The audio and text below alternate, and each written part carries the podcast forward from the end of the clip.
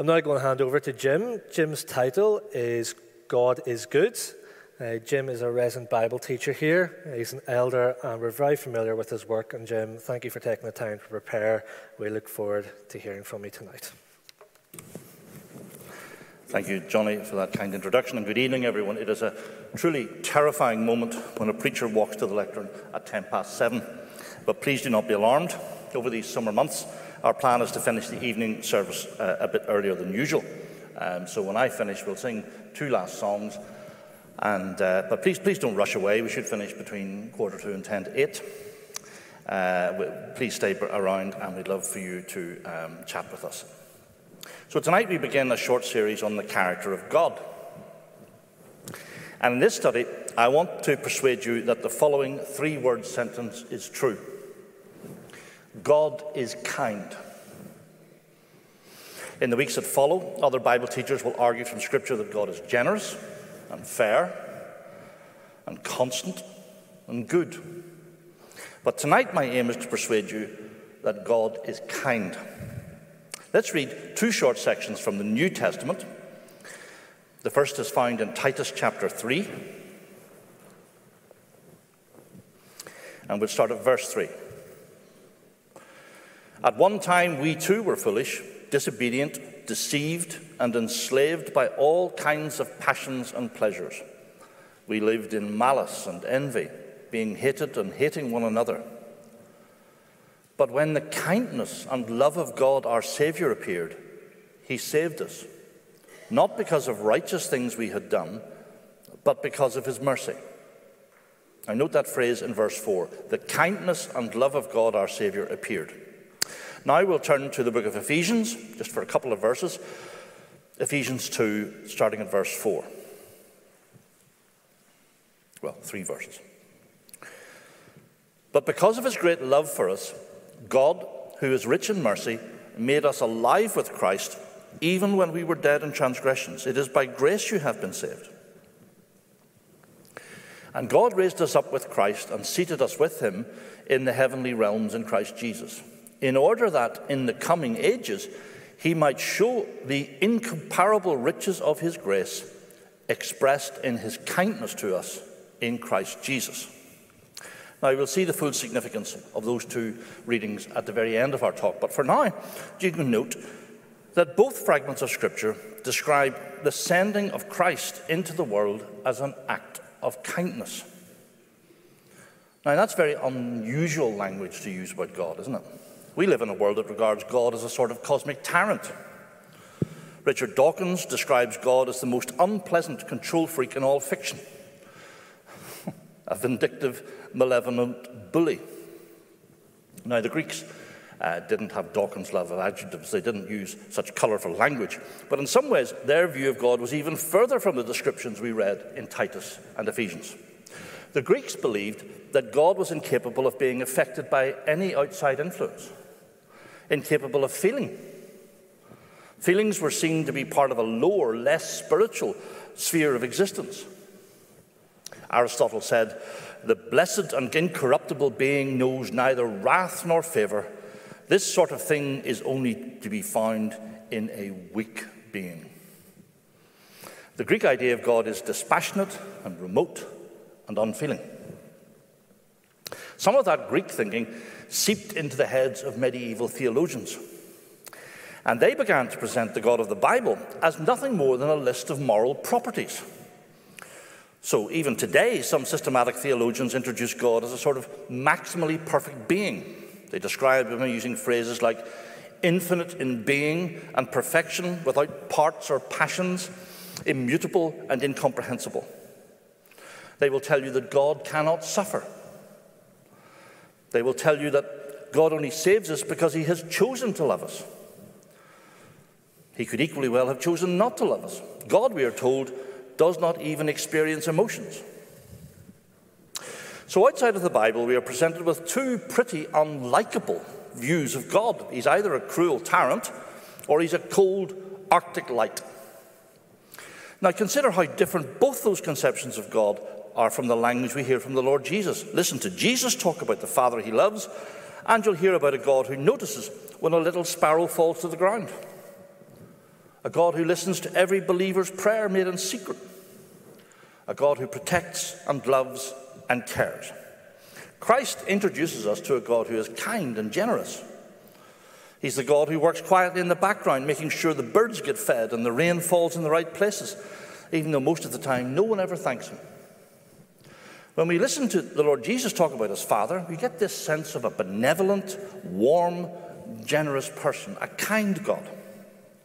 Now, I guess my first task is to persuade you that this series matters, that God's character matters. I'm sure we can all think of a brilliant individual that we've met sometime in the past, you know, some talented, accomplished, successful person. Perhaps they have a glittering career or their sideboard at home groans under the weight of sporting trophies. And we have applauded them from the sidelines. Maybe secretly wished we had that level of talent. Or at least move faster than a slow walk. But there's a huge difference between talent and likability. And far too often, we portray God as the ultimate talent. He's brilliant, powerful, successful. He never fails. But we're then left with the real question Is God likable? As Christians, we claim that the goal of living is to have a personal relationship with God. We sing songs about loving Him and worshiping Him. But before you get to any of that stuff, I must confront you with a more basic question Do you like God? Notice that I didn't ask you if you like Jesus Christ. He is rightly portrayed as warm and human and kind. I asked if you like God the Father. Do you enjoy the fellowship that exists within the circle of God's love, within the triune God? That question raises uh, matters because it relates to a believer's mental health. Some Christians live within a circle of accusing voices. Instead of enjoying the fellowship of the Father, Son, and Holy Spirit, they listen to a continual argument that goes on inside their own heads. For some unfortunate people, the mind is a constant storm of arguing voices, voices that accuse us. You're an impostor or a hypocrite, they say. Or you're a worthless failure, the disgusting, loathsome thing. Sometimes the accusing voices have been created by a carping parent or an abusive partner. Sometimes the voices were created by well meaning but foolish youth leaders or church ministers who tried to instill guilt in people rather than allow God's grace to transform them. In more recent years, I don't need to tell the young adults in the room, the voice of social media has entered into the minds of many. It mocks and degrades us by holding out the airbrushed perfectionism of idealized beauty and success, and then it sneers at us for being ugly failures.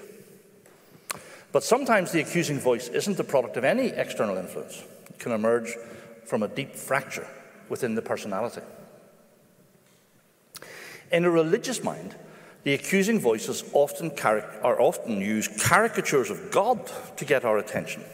So they tell us of a God who's disappointed and angry all the time, or a God who just gets in a bad mood and lashes out at us. Or worse, maybe he shrugs his shoulders and walks away in contempt. So you can see that the battle for mental health is the battle for truth truth about God and truth about you. It's the struggle to embrace the truth about God and the truth about ourselves. So, this short series on the character of God is crucial to your mental health. Now, for the rest of this talk, I want to do three things. First, we'll think of the quality called kindness. What do we mean when we describe someone as kind? Then we'll consider the, the charge that God, God is often unkind. Even his actions in the Bible can seem, in the eyes of some, to be unkind. And then finally, we'll see the crucial role God's kindness plays in salvation. So that's the plan. So, first, what is kindness? The Old Testament gives us a few simple examples to help us get our heads around the concept. Genesis chapter 24 mentions kindness a great deal. And the background is that Abraham had sent his servant Eliezer to find a wife for his son Isaac. Uh, if only dating was that easy, say some of the young men in the room. And the servant is looking for a young woman of good character. So he sits by a well and asks the shepherd girls for a drink. Now, of course, the spoiled narcissists were too busy with their own lives to take any notice of the old man. But then a girl called Rebecca arrives on the scene. Please let down your jar that I may have a drink, says the servant. And the young woman instantly replies, Drink, and I'll water your camels too. We learn two things about kindness from that little story. First, nothing is too much trouble for kind people. And second, kind people notice when others are in need. Out of the corner of her eye, she noticed that the big camels in the background of the scene were thirsty. And that is a great example of how kind people are on the lookout for opportunities to help. Now, if I translated that scene into our own world, the other shepherd girls went around with their nose, noses buried in their smartphones. But Rebecca's head was up. She looked around. And when she saw a need, her natural kindness prompted her into action. Notice that word action. She didn't post be kind on Instagram. She got hot and sweaty, dragging heavy bucket loads of water out of a well so that a bunch of grumbling camels could quench their thirst. Now, you find another illustration of kindness in 2 Samuel. David has just been crowned king, and by the standards of the ancient Near East, David should have executed all the remaining members of his predecessor's household, Saul's household, just to consolidate his position. But David wanted to be a different sort of king. And so he asked, Is there anyone still left of the house of Saul to whom I can show kindness for Jonathan's sake? A distant cousin was discovered, a, disabled man called Mephibosheth. His future in that harsh culture should have been bleak. But he dined every night at the king's table. And scripture tells us that David's act was an act of kindness. And I guess the obvious lesson is that kind people don't just help people they like or who may be helpful to them in the future. True kindness very rarely provides any sort of kickback. My final example comes from the little book of Ruth. Most of you will know the story very well. The story uh, is that of a, an Israelite woman called Naomi. Naomi, her husband, and two sons um, went down from Israel to Moab to escape a famine. Disaster struck Naomi because her husband and both her sons died. She was left with two daughters in law, Ruth and Orpah. Now, both girls were kind to Naomi, says Scripture, but when she decided to return to Israel, Orpah returned to her family and her Moabite gods. Ruth, however, refused to leave Naomi. May the Lord deal with me severely if anything other than death separates us. Now, the Bible tells us that that was an act of kindness. For Ruth, it was treating Naomi as God would have liked. She knew the God of Israel, his concern for widows, the poor, and the lonely. She had the sensitivity to see inside the older woman's heart, and she knew her duty as a follower of the Lord, the God of Israel. And so it was natural for her to act in this way, to tackle the hard job of living in abject poverty with cheerfulness and without complaint. Later on in the story, Naomi suggests to Ruth that she marries an older man called Boaz, who was called her kinsman redeemer for Naomi's family line. In Israel, the importance of continuing the family line was enormous. So Ruth agreed to do what Naomi asked. And again, the Bible tells us that this was kindness. So, what does that teach us? Well, here we see that kindness is a sort of natural, unself conscious act of obedience to the values of Israel's God. She had learned about the kinsman redeemer, the importance of maintaining the family line, the role of Israel in God's plan to save the nations. And that was more important to her than a youthful partner or wealth. Now, it wasn't a self conscious act of sacrifice, I don't think. I think she recognized a soulmate in Boaz. But it was rather the next step in the path of obedience. It was a good job she did. Ruth's kindness helped Naomi recover from her spiritual cynicism, and it had even greater effects. She was King David's great grandmother, from whose line came the Messiah. So when you put those three little vignettes together, you get a picture of kindness. Nothing is too much trouble for kind people. They notice need when others don't. They're never motivated by their, the hope of reward or kickback. And instead, they seem naturally to obey the values of the God of the Bible. Now, it's that last point which can cause us to shake our heads. Because the Israelites knew that their God was kind. The prophet Jeremiah once wrote these words The Lord appeared to us in the past, saying, I have loved you with an everlasting love. I have drawn you with unfailing kindness. I led them with cords of human kindness, with ties of love. To them, I was like one who lifts a little child to the cheek, and I bent down to feed them. Now, it's words like those which expose Richard Dawkins' insults as lies. Israel, in this picture, is presented to us as a crying toddler, an infant in distress. Maybe it's cold or afraid or hungry. And God's deepest instinct is to lift the toddler to his cheek to bring comfort and security. God is kind. Just think about the blessings of your own life nice food to eat, warm houses, people to love, the chance to make the world a better place, life with all its endless potential to learn and act and love. Where do those good things come from? Well, Acts 14 tells us. God has shown kindness by giving you rain from heaven and crops in their seasons. He provides you with plenty of food and fills your hearts with joy. God is kind. Hmm. Last Sunday evening, I was asked to speak in another church. The format was a straightforward question and answer session. So the audience fired in questions in real time by texting them to a mobile phone, and I had to attempt to answer them. It is, of course, a cruel sport. Now, the event was about the God of the Old Testament, and it had been publicized as a question Is God a moral monster?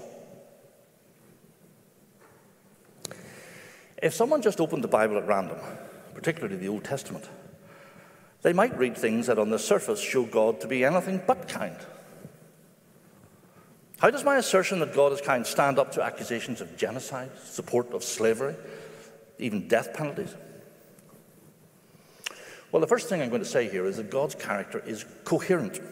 It's not as if one day he's kind and loving, but then the next day he's all about justice and vengeance. God isn't moody. There's never any logical or moral contradiction in his dealings with us. The quality which explains how God can be both just and kind is a thing called patience. It takes incalculable power and self control for God to give us opportunity after opportunity to change or even to ask for forgiveness. During that time, he has to allow us to be unkind to others. Remember, it's our sin that causes hurt and pain to come into the lives of innocent people. So eventually, God must intervene with justice. It's like that moment when a surgeon cuts out a cancerous tumor. Now, if you had no understanding of medicine and you just walked into an operating theatre, you would not interpret the surgeon's actions as kindness. You'd probably think, think the man was a psychotic sadist. But when we appreciate the seriousness of the disease, we see that the surgeon's actions are coherent. Imagine that you're driving home and a benign looking policeman, is there such a thing, waves you to a stop. Now, sir, he says, you were travelling five miles per hour over the speed limit. You need to be careful not to endanger the lives of other people. Have a good night. What a kind man, you say. Well, a week later, history repeats itself. The, politician, the, the policeman's face is a little more stern this time. This is your second warning. I clocked you at eight miles per hour over the speed limit. Please be more careful in future. What a kind policeman, you think. Well, a week later, you're caught doing 15 miles per hour over the limit, and with horror, you see the policeman start to write your details down in his notebook. Are you giving me points? You shout out the, out the window. I thought you were a kind man. Now, was the policeman being unkind in that moment? Of course not. It would have been unkind for him not to have booked you because he wouldn't have been protecting other road users from your moral folly. Now, that silly illustration explains a great deal of the difficult passages found in the Old Testament. In nearly every case, remember, God is dealing with nations, not, not individuals. And he endures a nation's poor behavior for centuries before acting to cut out a spiritual cancer that, if it had been left alone, would have destroyed the entire ancient Near East. My point is that God's kindness and his justice, they aren't like competing forces within an incoherent personality. Both are governed by divine patience. And so, in the end, even God's justice is never unkind because it is the final attempt to restore a nation to moral sanity. That's why Paul can talk about God's kindness and God's sternness in the same breath without any embarrassment. Well, you might be thinking, that explanation might make some sense in the context of the broad sweep of history and how God deals with nations. But what about how he deals with individuals? There have been times in my own life when I've been tempted to think that God is cruel or heartless, certainly not kind. And the Bible's answer to this cry from the heart is once again all about context. You see, if God's objective was to keep us happy and content, then a lot of this stuff that He puts us through could rightly be described as unkind. So, to understand Him, we need to pan the camera back and see His plans for us in their widest context, in the context of eternity. You are a magnificent being. Given just how magnificent you are, it would actually be unkind of God just to keep you happy. Happiness is a dog lying in the sun. But you are no mere animal. You are a magnificent moral and spiritual being who will serve God for all eternity. And so we need to locate our present circumstances in that grand context. And when we do that, we suddenly see that suffering is not the opposite of blessing. Those of you taking notes, write that down. Suffering is not the opposite of blessing.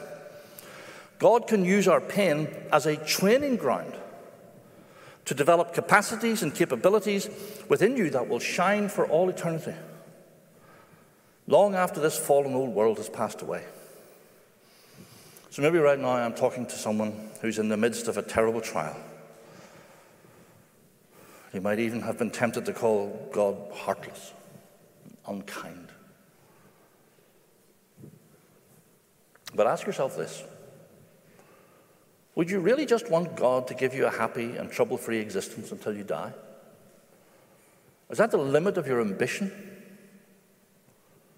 If Christianity is true, then God is working furiously in you at the moment. You may not even be aware of it, but trust me, there is a vast construction project underway. And one day you will see that even suffering can be used by a kind God to bring about your best long term interests. I mean, think of the Apostle Paul for a moment. God put Paul through an enormous amount of suffering. Was God unkind to Paul? Well, contrast Saul of Tarsus as he was with the great apostle who we find lying in his dungeon in 2 Timothy. The young Saul was a cruel, vindictive, and violent man. But at the end, Paul could say, I have fought the good fight. I have finished the course. I have kept the faith. God turned that man into a moral, intellectual, and spiritual giant. And so we can see, see his dealings with Paul as acts of kindness. So ask yourself this Would you rather just live out your days as a sort of Saul of Tarsus? with no moral or spiritual ambitions other than a bit of worldly success. God takes you seriously enough to deal with you. And even in your trial, that can give you ground for hope. So we've thought about the quality called kindness. We've briefly considered the charge that God's actions can sometimes seem to be unkind. But to conclude our study, let's now finish or consider the crucial role that God's kindness plays in salvation. So, for our final reading, let's turn to Romans chapter 2, uh, verse 4. Just a single verse. Romans 2, verse 4. Paul says, Do you show contempt for the riches of his kindness, forbearance, and patience, not realizing that God's kindness is intended to lead you to repentance? Paul here is talking to a group of pagans who had spurned the offer of salvation. Do you show contempt for these riches of, of kindness, he says? Don't you realize that it's God's kindness that brings you to repentance? Maybe you've never thought about salvation that way before. Maybe you've only ever conceived of it as a sort of legal transaction that removes the penalty of sin. But think about the deeper problem, which is this How does God get rebels like us ever to trust Him, ever to love Him? And the answer is that it is God's kindness that gets us to that point. For many years, my brother Peter and his wife lived in Los Angeles.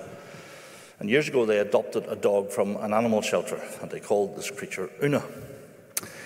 And it became obvious that as a puppy, Una had been mistreated by a man. She was always affectionate towards Peter's wife, but when he entered the room, the dog immediately ran out.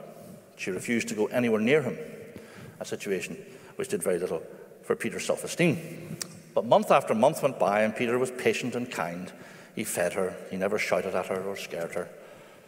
And by before very long, Una got to the point where she would approach him when he was sitting down so that she could lick his hand.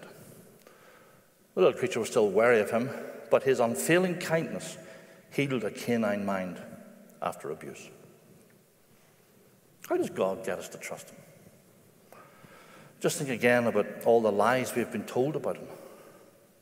Sometimes Christian preachers haven't done us any favors in understanding God's heart. So we can react to God like a snarling dog, paranoid, distrustful, ready to run away at a moment's notice.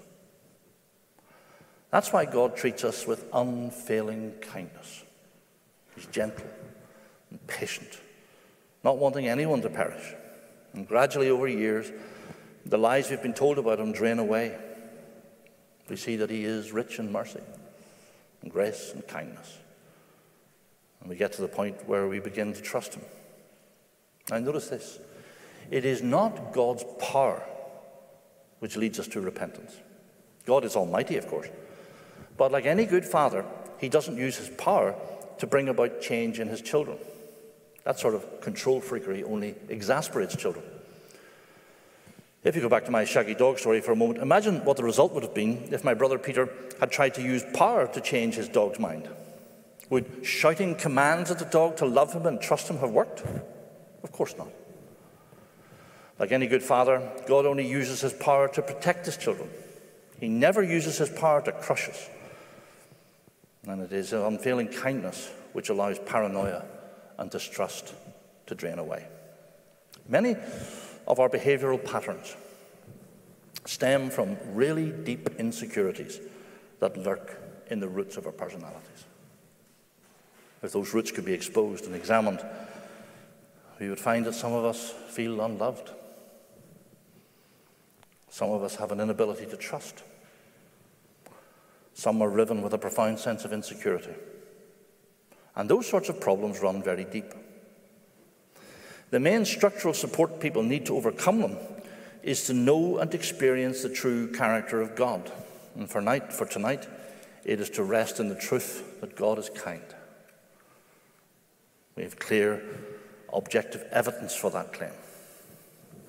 Which brings us back, as we close, to the two passages of Scripture we read at the start. You may have noticed Titus 3 calls us to look back. When the kindness and love of God our Saviour appeared, He saved us, not because of righteous thing we had done, but because of His mercy. But Ephesians 2 calls us to look forward. When Paul finishes off his description of our salvation with these words, he says, In order that in the coming ages he might show the incomparable riches of his grace expressed in his kindness to us in Christ Jesus. That is the great context which gives us objective evidence that God is kind. Look back at the life and death of Jesus, the cross of Christ, and know that God is kind. And look forward to the return of Christ and all the hope that we have for the world to come. And once again, know that God is kind. Let's close in a word of prayer and then we'll sing our final two hymns. Our Father in heaven, we thank you that when the Lord Jesus Christ came into this world, he told us the truth about your character. And we pray that once again your word would strip away the lies that culture uh, has told us about you. We thank you that when we see into your very heart, we see a warm benevolence, and a kindness. And we have objective evidence for that because we see it in the coming of Christ. And we will see it even more when he returns once again. And so we pray for those in this room who have reason to question your kindness. who at this moment may be tempted to think, Lord, that you are heartless or even cruel. And we pray that your word would strengthen them, that they would look to the cross of Christ and once again find there the evidence that you can be trusted. Help them to overcome their paranoia, their distrust, their fear that they're unlovable, and to come back to you and to experience your kindness. We ask this in Jesus' name. Amen.